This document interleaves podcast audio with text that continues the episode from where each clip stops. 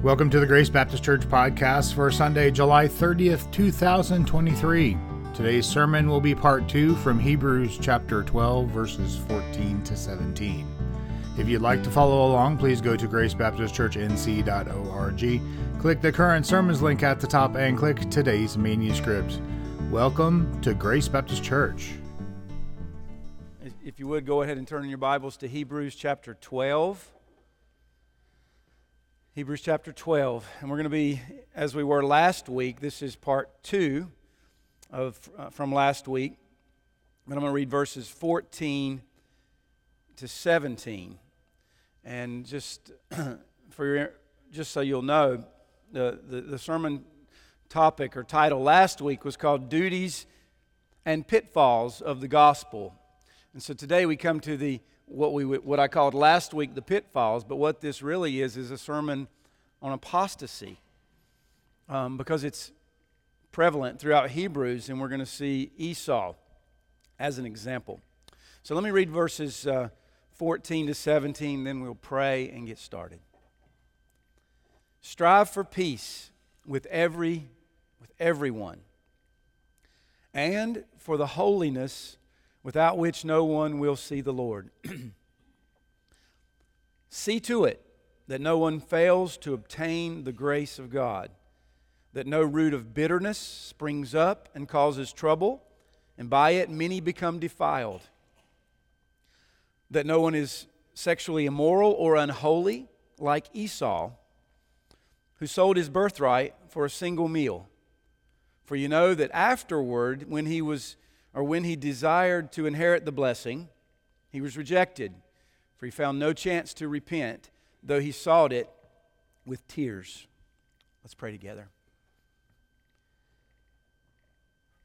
Heavenly Father, we come before you again this morning, even as Jimmy said, what a day to be here, to be alive. Your mercies are new every morning. And we come with very humble hearts. Father, knowing that nothing we have is has come from us. Everything, whether it's physical, whether it's spiritual, whatever it is. But we come with, with, with, in humility before this very serious passage about apostasy.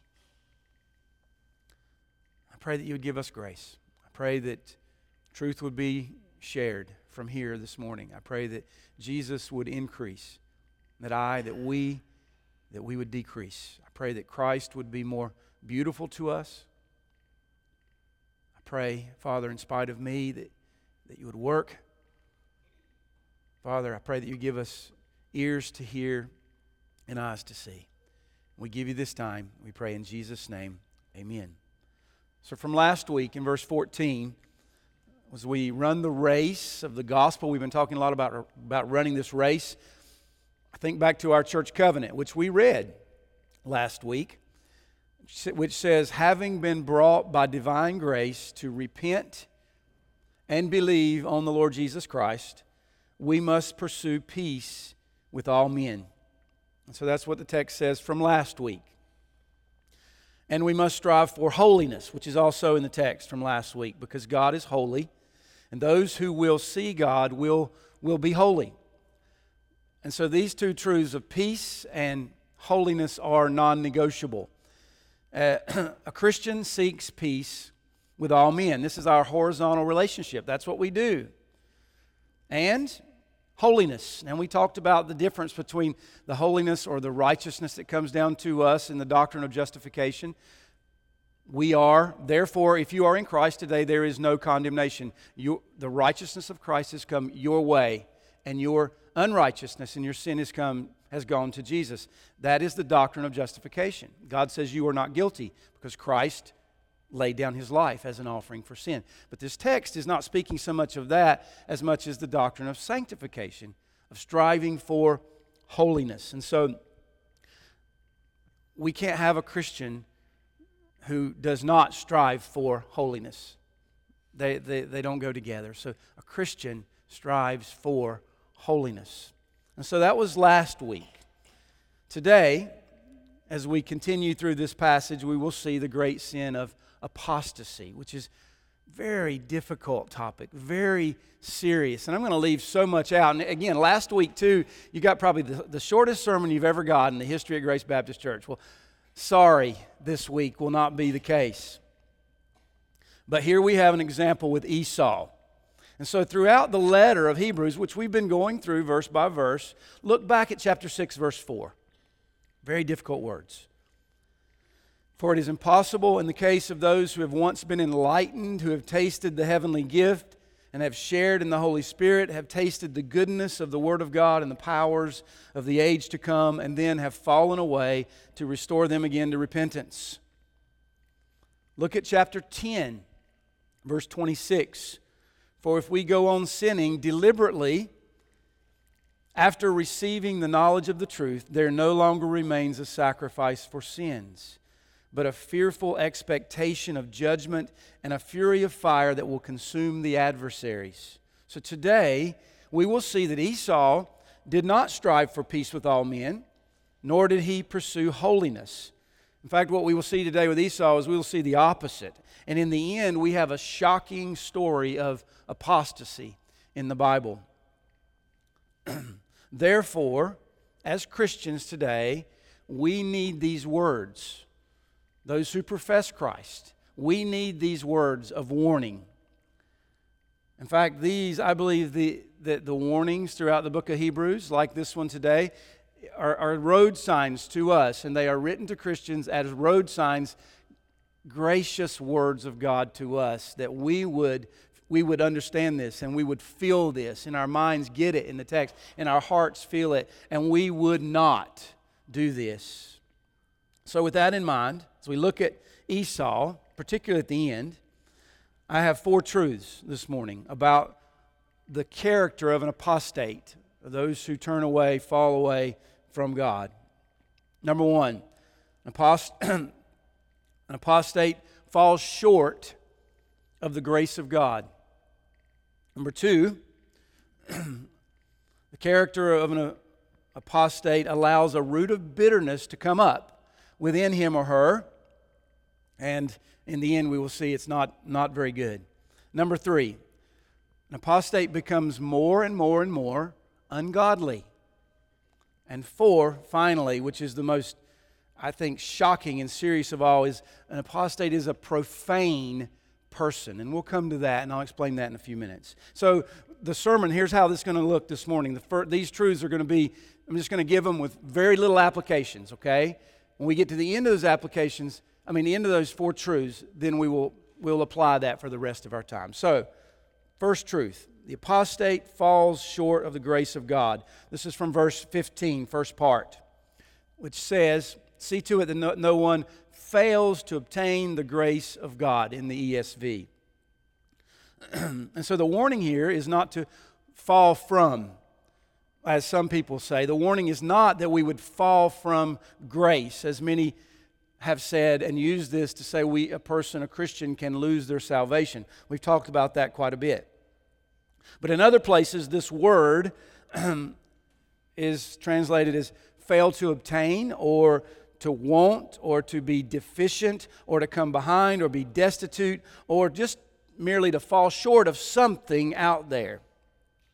So the picture is like you know you have a goal ahead of you, in front of you, and the power lies within you to get that goal, or it's there to be attained, but along the way you are negligent, Let's, let's just use an example. Let's say you want, you want to buy something at the end of the year, okay? A year from now, you want to buy a new car.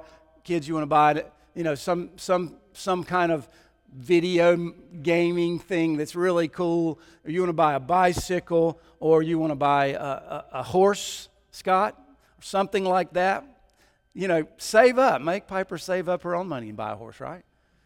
Anyway, you want to do it, and you know that you can do it and you try to save your money, and but along the way at some point, then you start to use your money a little bit unwisely. Maybe you're lazy, maybe you don't work hard for it. Instead, you end up sacrificing certain things, certain wants, or you spend your money on, on things that don't matter. And in the end, at the end of the year, you don't have enough money, so you've fallen short of that. I think that's kind of the picture we have here. There's a failing to obtain what is right there that you can obtain. And so, with the context of the Hebrews, as the gospel of Christ had come to them and it was there in front of them, he's telling them that's the context. You've failed to obtain. If you turn back, go back to the sacrificial system, you failed to obtain there which is right in front of you. So, the meaning here is to have everything that we need for life and godliness right in front of you, then neglect it and fall short.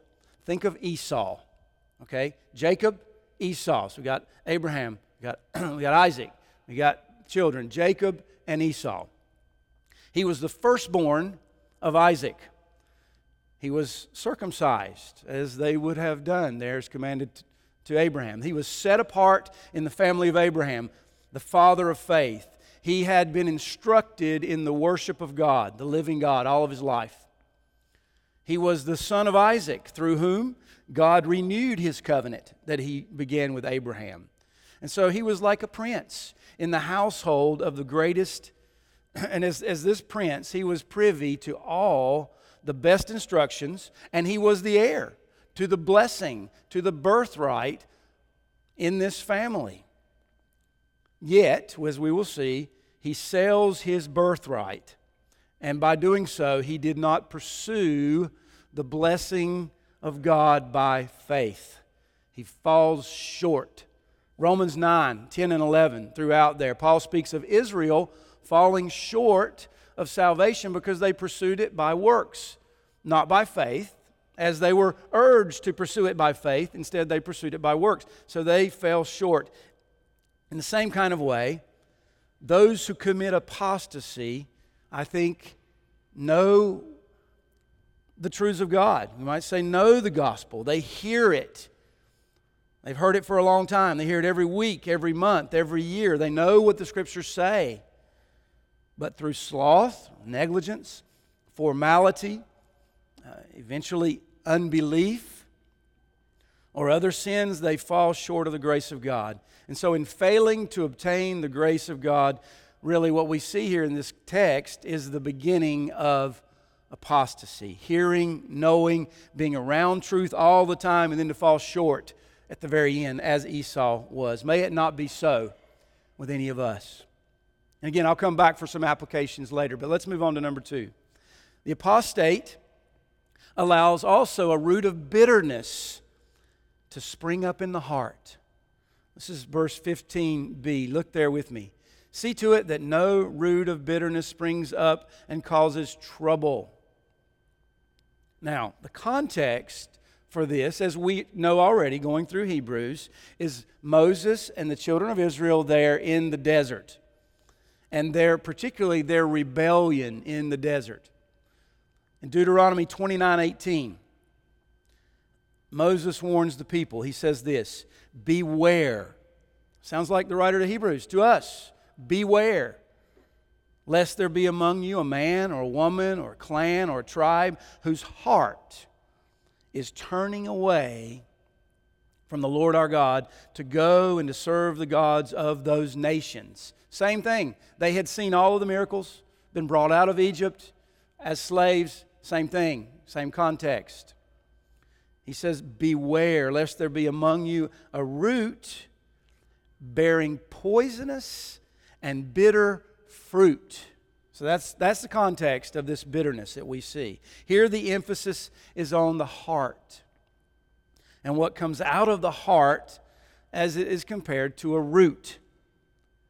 So, what happens if you've got a root, eventually you'll get the fruit that'll come up from the root. I, I, know you guys are thinking, here goes Jon again. The farmer likes to tell another gardening story. So I'll tell another one. This year in my garden, which was pretty cool, I had a lot of volunteers. Anybody know what a volunteer is? It's just the ones that come up from last year, and you're like, that's pretty cool. You know they're going to be healthy. They've made it all through the winter. They've got some root. They're going to come up. And so, this little green plant, pretty much, if you're not a farmer, everything looks the same at that point. They're just little green plants. Well, I knew they were some sort of gourd, okay? And so I thought, these are butternut squash. Kristen is, uh, there's about 20 of them. Kristen was going to be so happy. And so, what did I do? I, they were in the middle of the garden. I was going to plant my beans there, so I couldn't have them there. So I picked them up one by one, dug them out, and I put them up in another row down this end. And as you know, that any kind of gourd, they get huge plants and leaves. And so I'm thinking, there they are. There's the butternut squash. Well, about a month later, they are not butternut squash. They are spaghetti squash, which we love spaghetti squash, right? But we, Kristen lost her beloved gourd, okay? The butternut squash.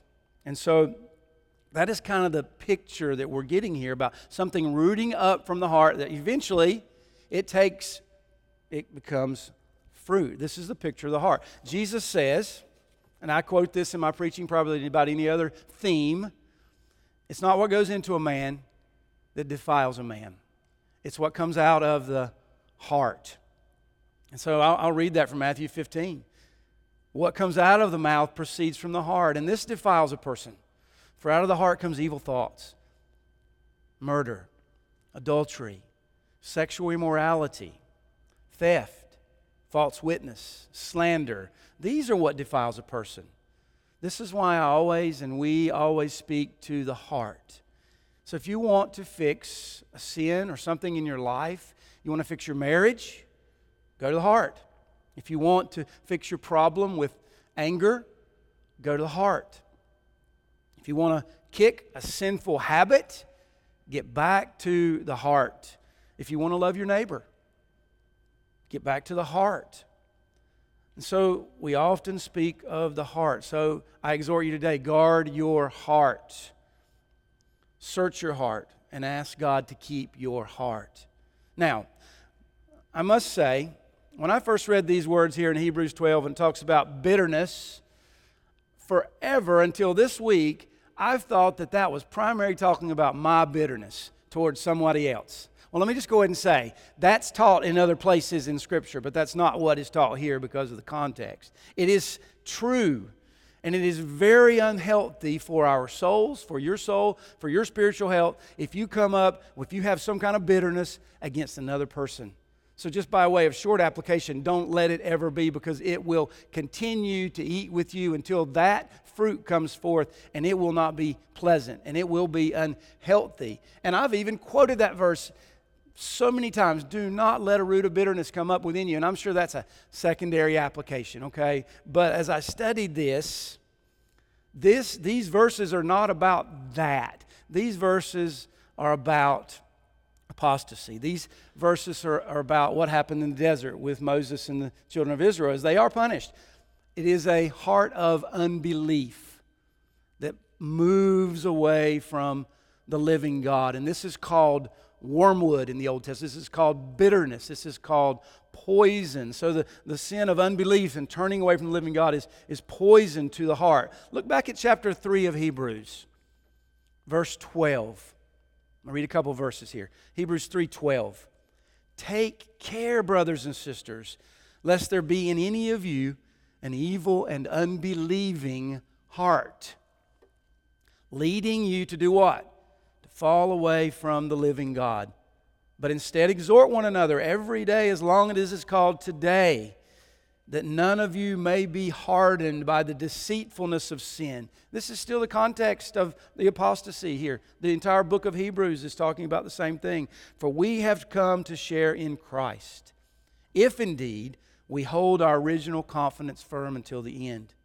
So the context is still falling away, and this begins in the heart. This is what happened with Israel. This is what happened with Esau. And this is what happens to anyone who commits apostasy root of bitterness. So that's number two. Number three this morning the apostate progressively becomes more sinful. Verse 16. Here, let me go ahead and read 16 that no one is sexually immoral or unholy like Esau. Here I'm focusing on this word sexually immoral. Here I think the author, and there's some debate here, and I may be wrong on this, but he singles out particular area of sin, particularly sexual immorality.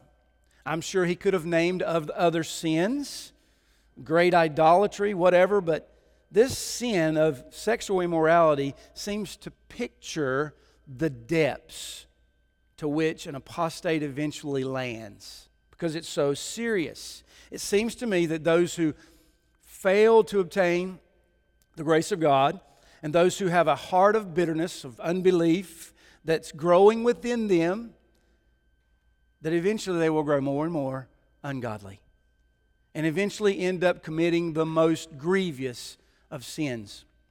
Now, I know that all sin is sin against God in that regard.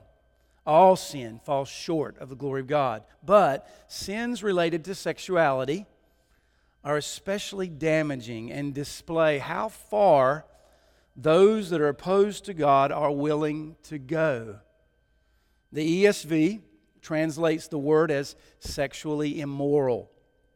But the word, if you go back to the Greek, is porneia, porneia, which is where we get our word pornography. The King James Version translates this as a fornicator. And so, if we just go back to that word porneia, it is not merely to watch something on your computer or on your phone that you know you shouldn't watch, okay? That's what we tend to think of as just pornography and what comes out of that. But the sin of porneia, fornication, sexual immorality, is all, contains all sexual sins. Let me read a statement from our Constitution and a, a, document that we've adopted. So you've heard this before. Back in 2015, here's a statement that we, again, say that, that's in our Constitution concerning porneia. We believe that any form of sexual immorality, so any form, and here, here including adultery, fornication, homosexual behavior, bisexual conduct, bestiality, incest, and the use of pornography is sinful and offensive to God. That's our statement on this issue as a church, which I think clearly just that's just what the Bible teaches on that. But let me be clear. Sexual relations relations are designed for for what? Marriage. That's where they are meant to stay between a husband who is a man and a wife who is a woman. This means any form of sexual relations outside of marriage is sinful. Porneia. Okay? Any form. Before marriage, we're looking at something, and even as Jesus says, if we even think where? In our hearts, we've committed adultery in our hearts. And I would, I would include all kinds of things, but we don't have time this morning. But if we want to take these sins serious here, we must, we must say with Jesus, we must go right to the heart. If a man looks at a woman, a woman looks at a man with lust, he's committed adultery in his heart already. Look over Hebrews chapter 13, verse 4, just one page over. Let the marriage bed be held in honor among all and let the marriage bed be undefiled, for God will judge the sexually immoral and adulterous. And all every time I've been hearing you've been hearing the word sexually immoral, it's that same Greek word, porneia. So my question is, what does this sin have to do with apostasy? Again, the reason I've taken this view is it seems to me that this sin goes to the depths of where a root of bitterness will take a person in, in ungodliness. Just think about what's going on in our country and in this world with the mixing up and the changing of, of genders and, and all everything. Just yesterday, looking at, we were watching, watching a movie and the commercial, we kept having to cut it off. It was absolutely, it was horrible, right in your face, porneia on a regular station. And we see that. It's coming and it's here. And so John Owen, who I've read quite a bit on this sermon, he says this about this, this particular sin. Those who, for, who forsake the profession of holiness usually fall into this experience. So that's what happens a lot. And we see that, do we not, in our culture today. He also says about this sin When men are, speaking of men and women, but when men are habitually given up to, they are never or very rarely recovered from it.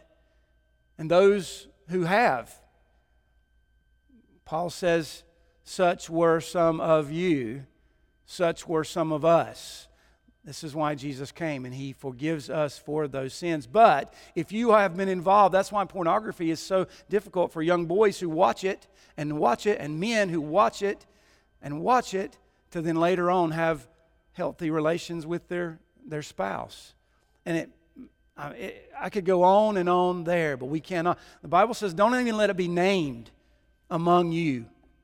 That's us. That's me. That's here, us here at Grace Baptist. It also seems to me that this sin is one that God eventually gives sinners what they want, and He eventually turns them over to it. Listen to Romans 1 26 to 28. For this reason, God gave them up to dishonorable passions, for their women exchanged natural relations for those that are contrary to nature. And the men likewise gave up natural relations with women and were consumed with passion for one another, men committing shameless acts with men and receiving in themselves the due penalty for their error. And since they did not see fit, there's that word here, see to it, see fit. To, to, acknowledge God, God gave them over to a debased mind to do what ought not be done. Now, I am not sure when it comes to Esau that we see this particular example. Though he did marry foreign women, and he did marry women that his parents said, don't do that. And they were upset with him. But we're not, we don't, we're not told any details here in Esau. But here in the New Testament, in the New Covenant, we are warned of its dangers and its association with apostasy. And this is merely one example of ungodliness in the life of the apostate. So, how far will sin lead you away from the living God? That's number three. Truth number four the, the apostate is a profane person. Now, the word in the ESV is translated as unholy. Of course, an apostate is unholy, okay? But this does not capture the meaning of the word. A better translation than unholy, I think, is profane. The sacred and the profane. and so, an apostate is a profane person. So let me let's think about that a minute. So what is what does it mean to be profane? When I hear the word profane, I think of profanity, which is just language. Well, that's just a that's just a byproduct of what it means to be profane because the ungodly person uses ungodly language out of the abundance of the heart and the mouth speaks. That's what we tend to think of. The meaning here goes much deeper. To be profane is to be the opposite of holy, the opposite of the things that God requires, the thing, the, who God is as holy. And in the context here with Hebrews, to be profane is to take the things of God and then to, to receive all of his blessings, okay, not even to receive them, but to take them and then to treat them lightly which goes back to Hebrews trampling underfoot the, the blood of the Son of God. The same context. Our example is Esau. So, this is where we're going to think about Esau here for a moment. Let me read the story of Esau from, from Genesis 25. And, and so, this is what he did. He was a profane person, not a holy person in the sense that he took, he had the things of God all in front of him. Instead of using them by faith and growing from them, he takes them all and tramples them under his foot. He treats them as they should not be treated. So let me, let me read the story Genesis 25 29. Once, when Jacob was cooking stew, Esau came in from the field, and he was exhausted. And Esau said to Jacob, let me eat some of that red stew, for I am exhausted, which is, therefore, his name is called Edom, which means red. Well, Jacob said, Sell me your birthright now. And Esau, because he was the firstborn, he was supposed to get all the, the blessings of the firstborn. And Esau said, Ah, oh, I'm about to die. Of what use is a birthright to me? Now, he didn't look forward to the future, did he, at all? But Jacob said, Swear to me now. So he so so Esau did. He swore to him and he sold his birthright to Jacob. Then Jacob gave Esau bread and lentil stew. And he ate and he drank and he rose and went his way. Thus Esau despised his birthright. We are given very, I believe, very little details of this, of this story. But the point here is that he despised his birthright and he despised the blessing of God. Now, there's so many things in this story that picture taking the things of God and then making them unholy and not counting them as we should. Particularly how he did not value the blessings of being the firstborn. How quickly did he give away the birthright? Very, very quickly. Also, seems like he would have bargained a little bit more since he knew he had the birthright. He didn't even try to bargain for it, he just gave it away. King James Version says, For one morsel of meat, he sold his birthright. And this, who did he care about? Not the blessings of God, not the birthright coming from the family of faith. Who did he care about? Himself. And that is a picture of anti God. It is a picture of idolatry. It is a picture of profanity. Now, yes, if we think back to the story, still, he was a young man, but still, he did not consider the blessings, the great blessings of faith that the birthright represented. And, and notice how easily he parted with it. He, he left it he departed with it quickly. He ate, and then afterward, he didn't even think about it. The text says he got up, he drank, he rose up, and he went his way. So, in these pictures, we see what it means to be profane, to take the greatest holy blessings and then make them common. This is the epitome of idolatry. So, I'm going to come back to that in application, but that's, those are our four truths. So, for the rest of our few minutes left, I'd like for us to think about some applications from this story and from just the general topic of, of apostasy. Here's first application those who are closest to apostasy are the ones who are privy to the most truth. Such was the case with Esau. We've seen this. Such was the case with the religious leaders of Jesus' day who committed the unpardonable sin. He was right in front of them. They saw him cast the demons out. They, they heard him preach with authority. They saw him say he forgave sins. Everything that he did, they saw it. He was right in front of their face. And what did they do? They rejected him. We see that very clearly with them. I think such is the case with, with some folks. I can think more of our Baptist tradition particularly, but such is the case. We do our best to make sure that everyone who comes in is, a, is really a Christian, but just Christianity in general, such is the case with those who sit in churches week after week, year after year. So I would say to us, by way of application, brothers and sisters, do not fall short to obtain the grace of God by not taking every effort to obey everything the Word tells us today and tomorrow and the next and so forth, to improve upon all that God has given us in the church, what blessings come down to us in the church of Jesus Christ. Do not let a root of unbelief, bitterness come up in your heart. So look at your life. Are you seeking to practice godliness in everything? Or do you see a departure of your soul or departure from your soul? And finally, do you take the things of God lightly? I, I, I cannot, I, and I can say with all these sins personally, I can tick them off for myself. And then I say, but where else can I go? In, in faith and repentance, I come back to Christ who covered my sins. But it is a warning to us. Godliness, how are you doing? And you guys can fill in the blanks there. So that's first application. Those who are closest and have the most information are the ones that actually commit, eventually, to commit the apostasy. Another application. The blessings of God come down to us through the proper means. So I must ask us what are the proper means?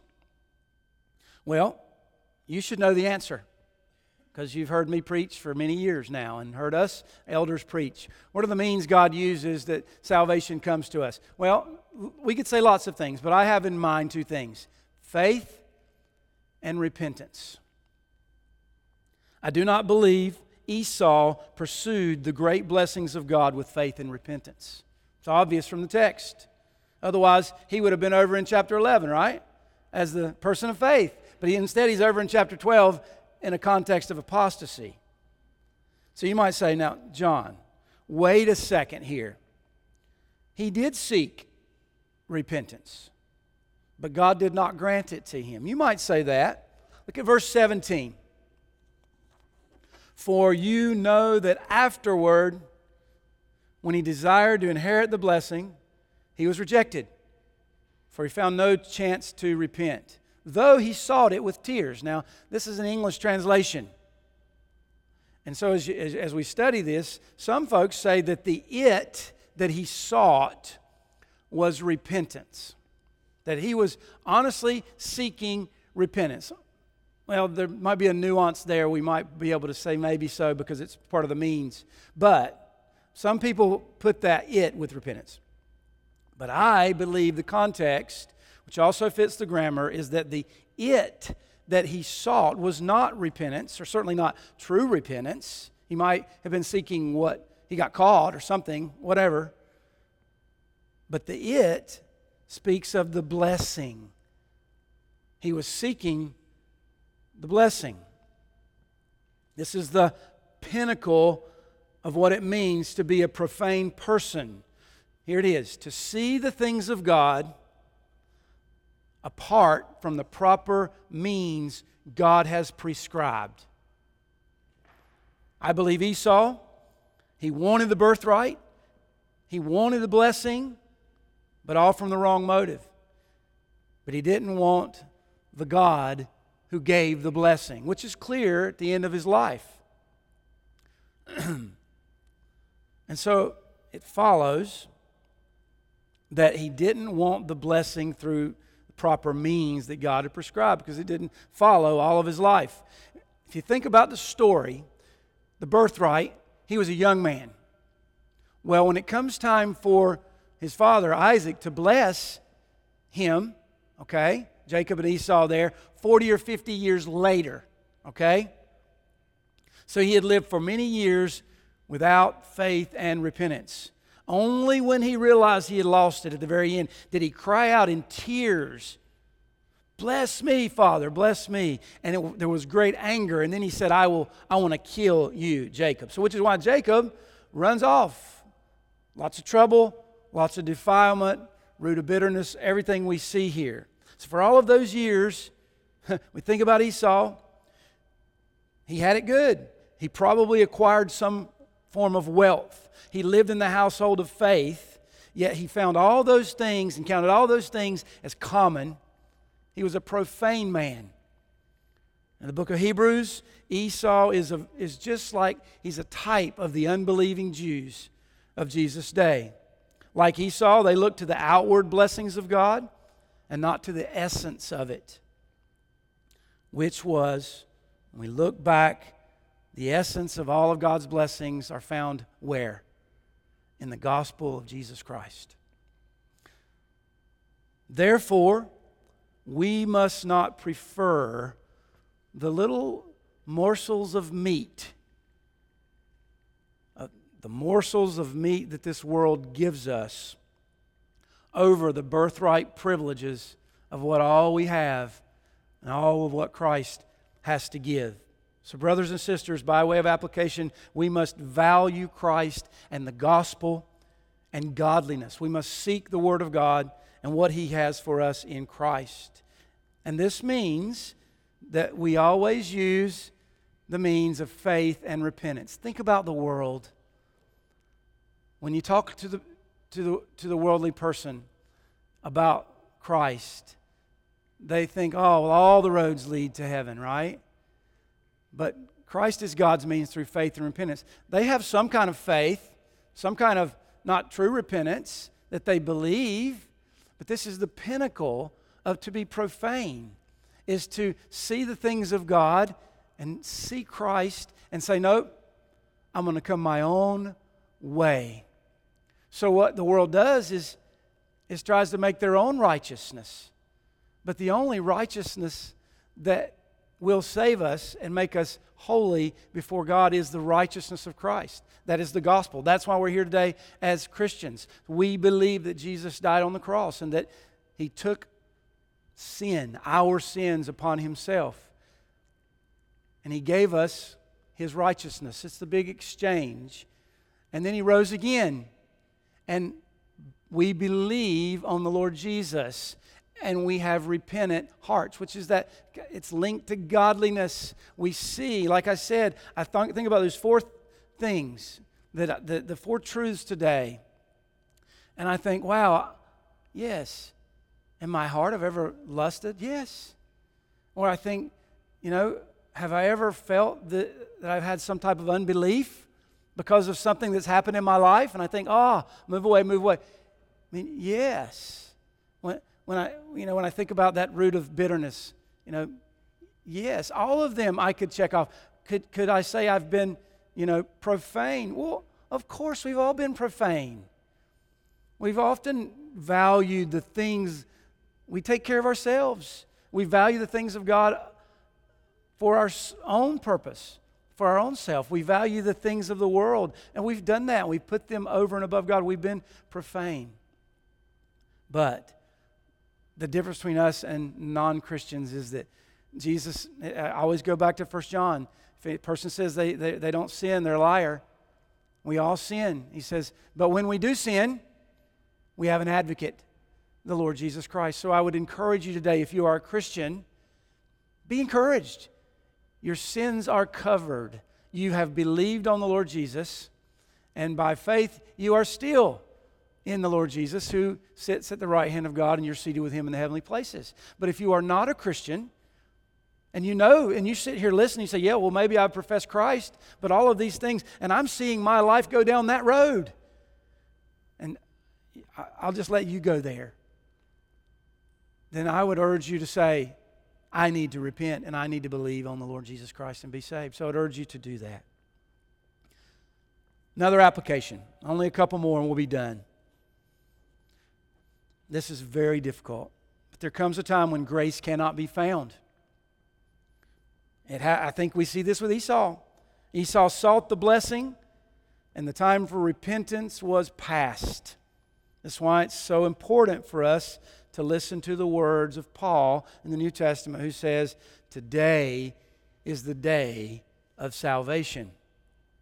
Remember the words of Hebrews 3 you can look there with me if you want to. Hebrews 3 12 and 13. Take care, brothers, lest there be in any of you an evil, unbelieving heart leading you to fall away from the living God. But exhort one another every day, as, as long as it is called today, that none of you may be hardened by the deceitfulness of sin. Now, this is a great mystery. At what point this happens, I don't know. But I do believe that we have plenty of other examples in the Bible besides Esau that there can come a time and will come a time when grace cannot be found. But the picture of that is just hardness to the gospel at the end of the day, and I don't want anything to have to do with God. And so we'll, we can talk about that other times. Another application godliness is a community affair.